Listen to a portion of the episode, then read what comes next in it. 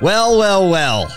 Two days from Turkey. Today we have uh, some interesting back pedals to talk about. We're talking about flexible Ford, Toyota being fined, and a Stanley Cup surviving a fire. Everywhere I go, A real fire. really wanna know who I is and who I be. Not an EV fire, but a fire nonetheless. No need to repeat. Run up on me, watch your. Uh, some mornings when we read the when we read the opener, my first thought is, What are we even doing with what our lives? world is this? what have I done with my life that I'm here every morning? Adrian gets the first comment on LinkedIn. If you didn't know, if you just listen to the show, there's a live stream community that watches it live on X or LinkedIn. It's probably the most and YouTube. And there's always like a little competition going on on who can make the first comment on the show, especially on LinkedIn. Adrian Wall gives um, not a hockey Stanley Cup. Correct. She she look. Already, Adrian's getting clarification on what we're talking about in this show. No, a Stanley tumbler, not a Stanley Cup.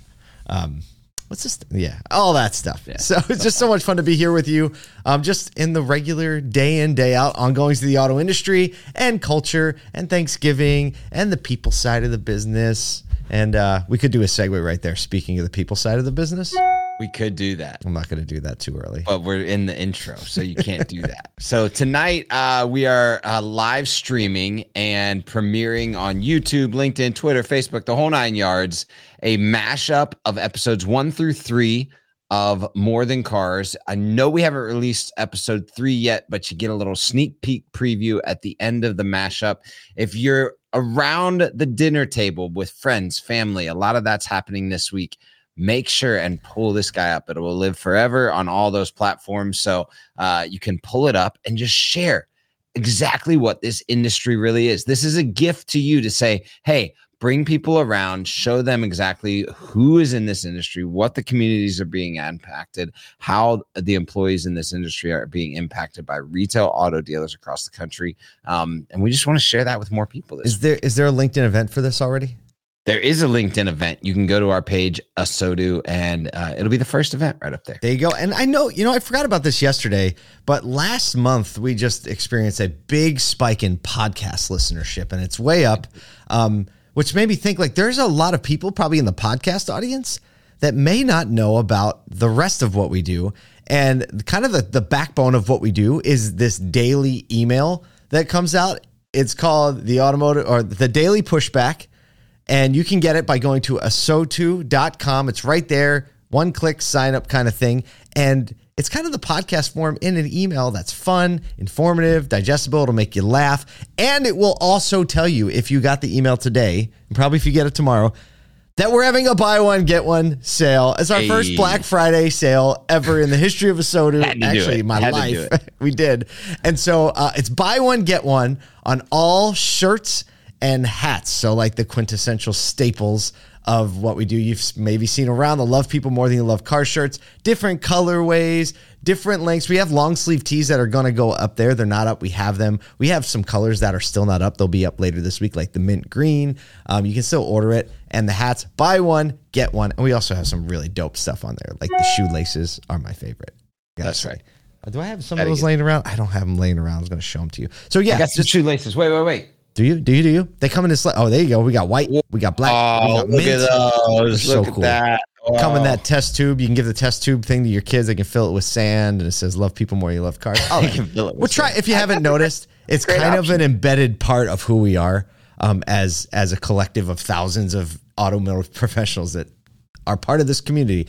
Uh, you can go to uh, shop.asotu.com and go right to the store or go to asotu.com and click merch and you're, you're there. All right. I think it's time to talk about some news. What do you think? It's time for that. Let's Okay, so following a legal dispute in Illinois where uh, Ford's EV program was challenged for violating state franchise laws, uh, the company has now made significant, like very significant changes to its EV certification program uh, for dealers, significantly cutting training costs, reducing requirements for EV chargers, installations, extending the timelines. It's all changing. So basically, training costs have been cut in half.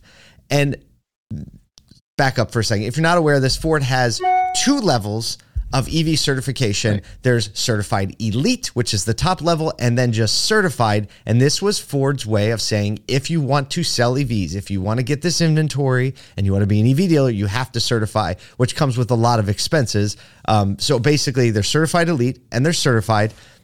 the requirements, the training costs had been cut in half from like 20 grand to 10 grand. Uh, the requirement to install a level three charger, which are like 400 grand, has been removed from certified elite. It was never part of certified. And then the number of level two chargers that both levels need has also been reduced. Certified elite, has gone from five to three. Certified is uh, down to two. Level two chargers le- much less expensive. So, kind of a little bit came out at the hearing. And here's a quote from um, an, an officer in the trial basically saying no witness, and the witnesses were car dealers, basically. No witness has reported issues with charging vehicles, nor could explain why a level two charger might be inadequate for future test drives, like why it would be inadequate to keep cars charged. In fact, many dealers testified they have never had a problem charging vehicles for delivery or to customers for taking test drives. Yeah. So, th- th- like, back up. First of all, remember when this all came out and like there was an uprising and everybody was like, there's going to be some state that figures out how to talk to Ford about whether or not this is a good thing for Ford dealers and for consumers. Um, there's kind of two roads here, and I can understand Ford's side saying, hey, look, we want to have this charging network, which is available for customers. It's clear that level three is absolutely the best way to go for that because you don't have to rely on a time to sit there and wait. Um, level two takes that longer charge.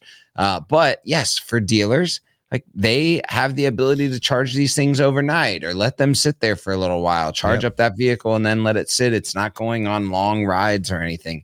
And so the level two is obviously just an easier way to get in.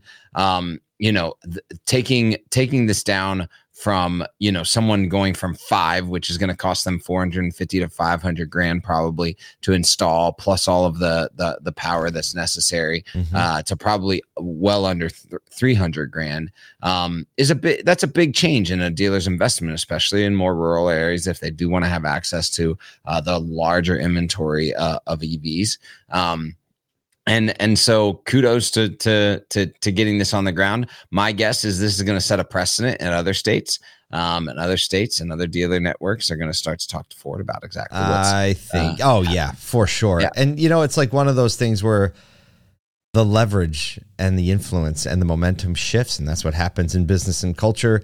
Year ago, year and a half when this came out, it was like, hey, these EVs, you're gonna miss the boat if you don't have these. So pay up if you want to be part of the thing that we're making. And now it's like, you know what? You can keep the the inventory. We don't really want it. Now it's like, oh no, no, no, actually, n- n- you can, you can have it. Well, Oh, no. yeah, absolutely. And and look, this is coming on the heels of the report that we talked about last week, where Ford was the lowest in their dealer relationships Yep. right now, and so they've got to do things Contributes to to that. maintain dealer trust, and and this is going to be one of I think it'll be a positive thing for everybody, even EV rollout. I think it'll help it all. Uh, Speaking, uh, oh, it's not a positive thing. It's a very negative thing. Loss thing. of trust. uh, Speaking of loss of trust, yeah, feels like an unusual one coming from Toyota, but it's Toyota Motor Credit. It's not really.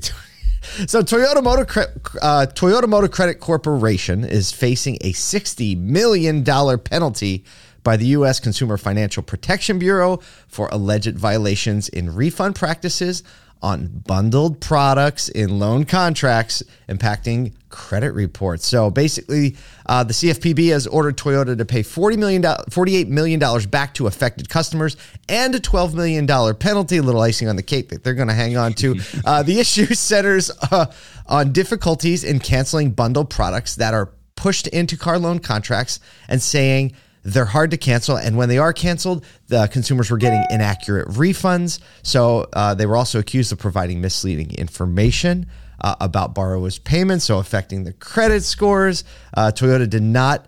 Uh, admit or deny findings, but just said we'll pay the money. So, I mean, basically, this action it does highlight an increased scrutiny on junk fees. Um, you know, being upfront, transparent with the customer, and obviously following through on the back end. And you know, if you buy something and the, the thing says you can cancel it, you should be able to cancel it easily. So, I think Yep. it feels like a win. Yeah, yeah. I think this is when this is. It is. It's it's uh, just a, a heavier eye on everything that is auto lending, auto privacy. Uh, like the details around an auto purchase are getting scrutinized at a very high level right now. We've seen it all over the last two years, and this is another example of that. Um, you know, I will say, just from being in dealerships, like the systems necessary to quote cancellations and refunds are not well developed. And so, you know, this is It something that, Amazon. What's that? It ain't It- Amazon. It ain't Amazon, is what they're saying, you know. Return. And you can't return this Joker at Kohl's and get a five dollar coupon for the thing behind you. You know what I'm saying? But um, you know, so I can I can see how this could have easily just kind of become an issue, little few cents here, a few dollars there, and over time, uh, just builds up to a to a massive issue. Um, so uh, yeah, just watch out for consumers having questions or wondering exactly whether or not they should purchase these things because this will be someone in the consumer eye because uh, you know how they love the do dealers and auto people. Yeah, and it's just news. and it's just stuff like this is just bad for everybody. right. Just bad for everybody. So it's getting fixed. You know, you're out there on the front lines. Be extra transparent today. I don't know. Especially if you're a Toyota dealer, because this is in the Wall Street Journal. There you go. Uh, speak, Speaking of major news, oh, Stop. Segue. we always save the biggest story for last around here. this is straight up the biggest story uh, in a in a remarkable incident, just straight up made for TikTok. A Stanley tumbler. Uh, so if you don't know what is that that is, we'll, you'll see it here in just a second. Survived a Kia Sorento car fire, um, which has led the company to not only replace the tumbler, but also the burnt car. As the owner made a video where she pried the tumbler from the charred interior and shook it to reveal there was still ice in it. That video has now seen over 80 million views. Wait, I think we have the video. TikTok. Yeah, we've got the video. Oh, nice. Let's. Here it is. So she's going in the car. The, the Stanley tumbler's there. She rips it, pries it out of a burnt car, and then shakes it. Still has ice in it. and Still it's got ice, in it. After The cup holders are full of water from like the firefighters putting the car out. firefighters. The It's plastic's melted, and this thing literally. At first, I was watching. I was like, "Is this a fake one? Like, is this a plant? Because it looks like it's in such great condition." Right. But I mean, these Stanley tumblers, like your dad had one when he went to work, right? Remember, it's green, big green one. You unscrew the top cup, and that's where you keep your chicken noodle soup. This is like the tumbler modern version of that. Um, this is just a. I mean, this is a big brand doing what a big brand should be doing. That's Pay- that's paying the attention key here. which is like paying leverage attention. attention. Leverage attention right there. So yeah. 80 million, 80 million views and growing. This kind of reminds me of the ocean spray guy, right? yeah, very similar. Dog face, something, something, something, where he's on the skateboard drinking the ocean spray after his car broke down. You know, so um, I, I like this Yeah. stuff. This is just a reminder for all of us. I think for you at the dealership level, at the industry partner level, be paying attention to what's happening in culture and happening around, especially in dealerships. Look for opportunities where people are posting things I mean, just simply like pay attention to the user generated content around your dealership and make opportunities for that to happen, right? or do things that encourage user generated content. Exactly. En- encourage that. I mean, how many people are posting pictures of their new car that they just bought from you? Uh, you know, like lean into that. That's probably an audience network that if you just uh, expose and and and lean into, like it's right there for the taking. Um, you know, I'm having I will all these say, ideas right now. Kia probably isn't loving this because it's all attached to a yeah, potential. the uh, flip side of this. yeah. There, there was like a whole recall that came out on these 2022 Sorentos, and people are pointing to, hey, maybe that's the issue there. So if I was Kia, I would Oh, get involved in this little brand play too with Stanley. We'll see. I don't know how. I really want to make it go away. Yeah, I didn't know it was a 22. I thought it was an older model. Man. yeah, I think it's like a Gen 3 and or no, the the recall was uh was noted in 2022, but it was a Gotcha. Gen 3. Yeah, they're still saying like, hey, if you have one of these affected vehicles, park it outside. Park it outside. I Which if you're parking it outside, it could still the Stanley will still keep your coffee hot. No ice. There you go. we hope you have an amazing Tuesday. Uh, just a day or two away from Thanksgiving. So if you're traveling or if you're in the store, just take care of some people. Be thankful for the people around you. We'll see you here tomorrow.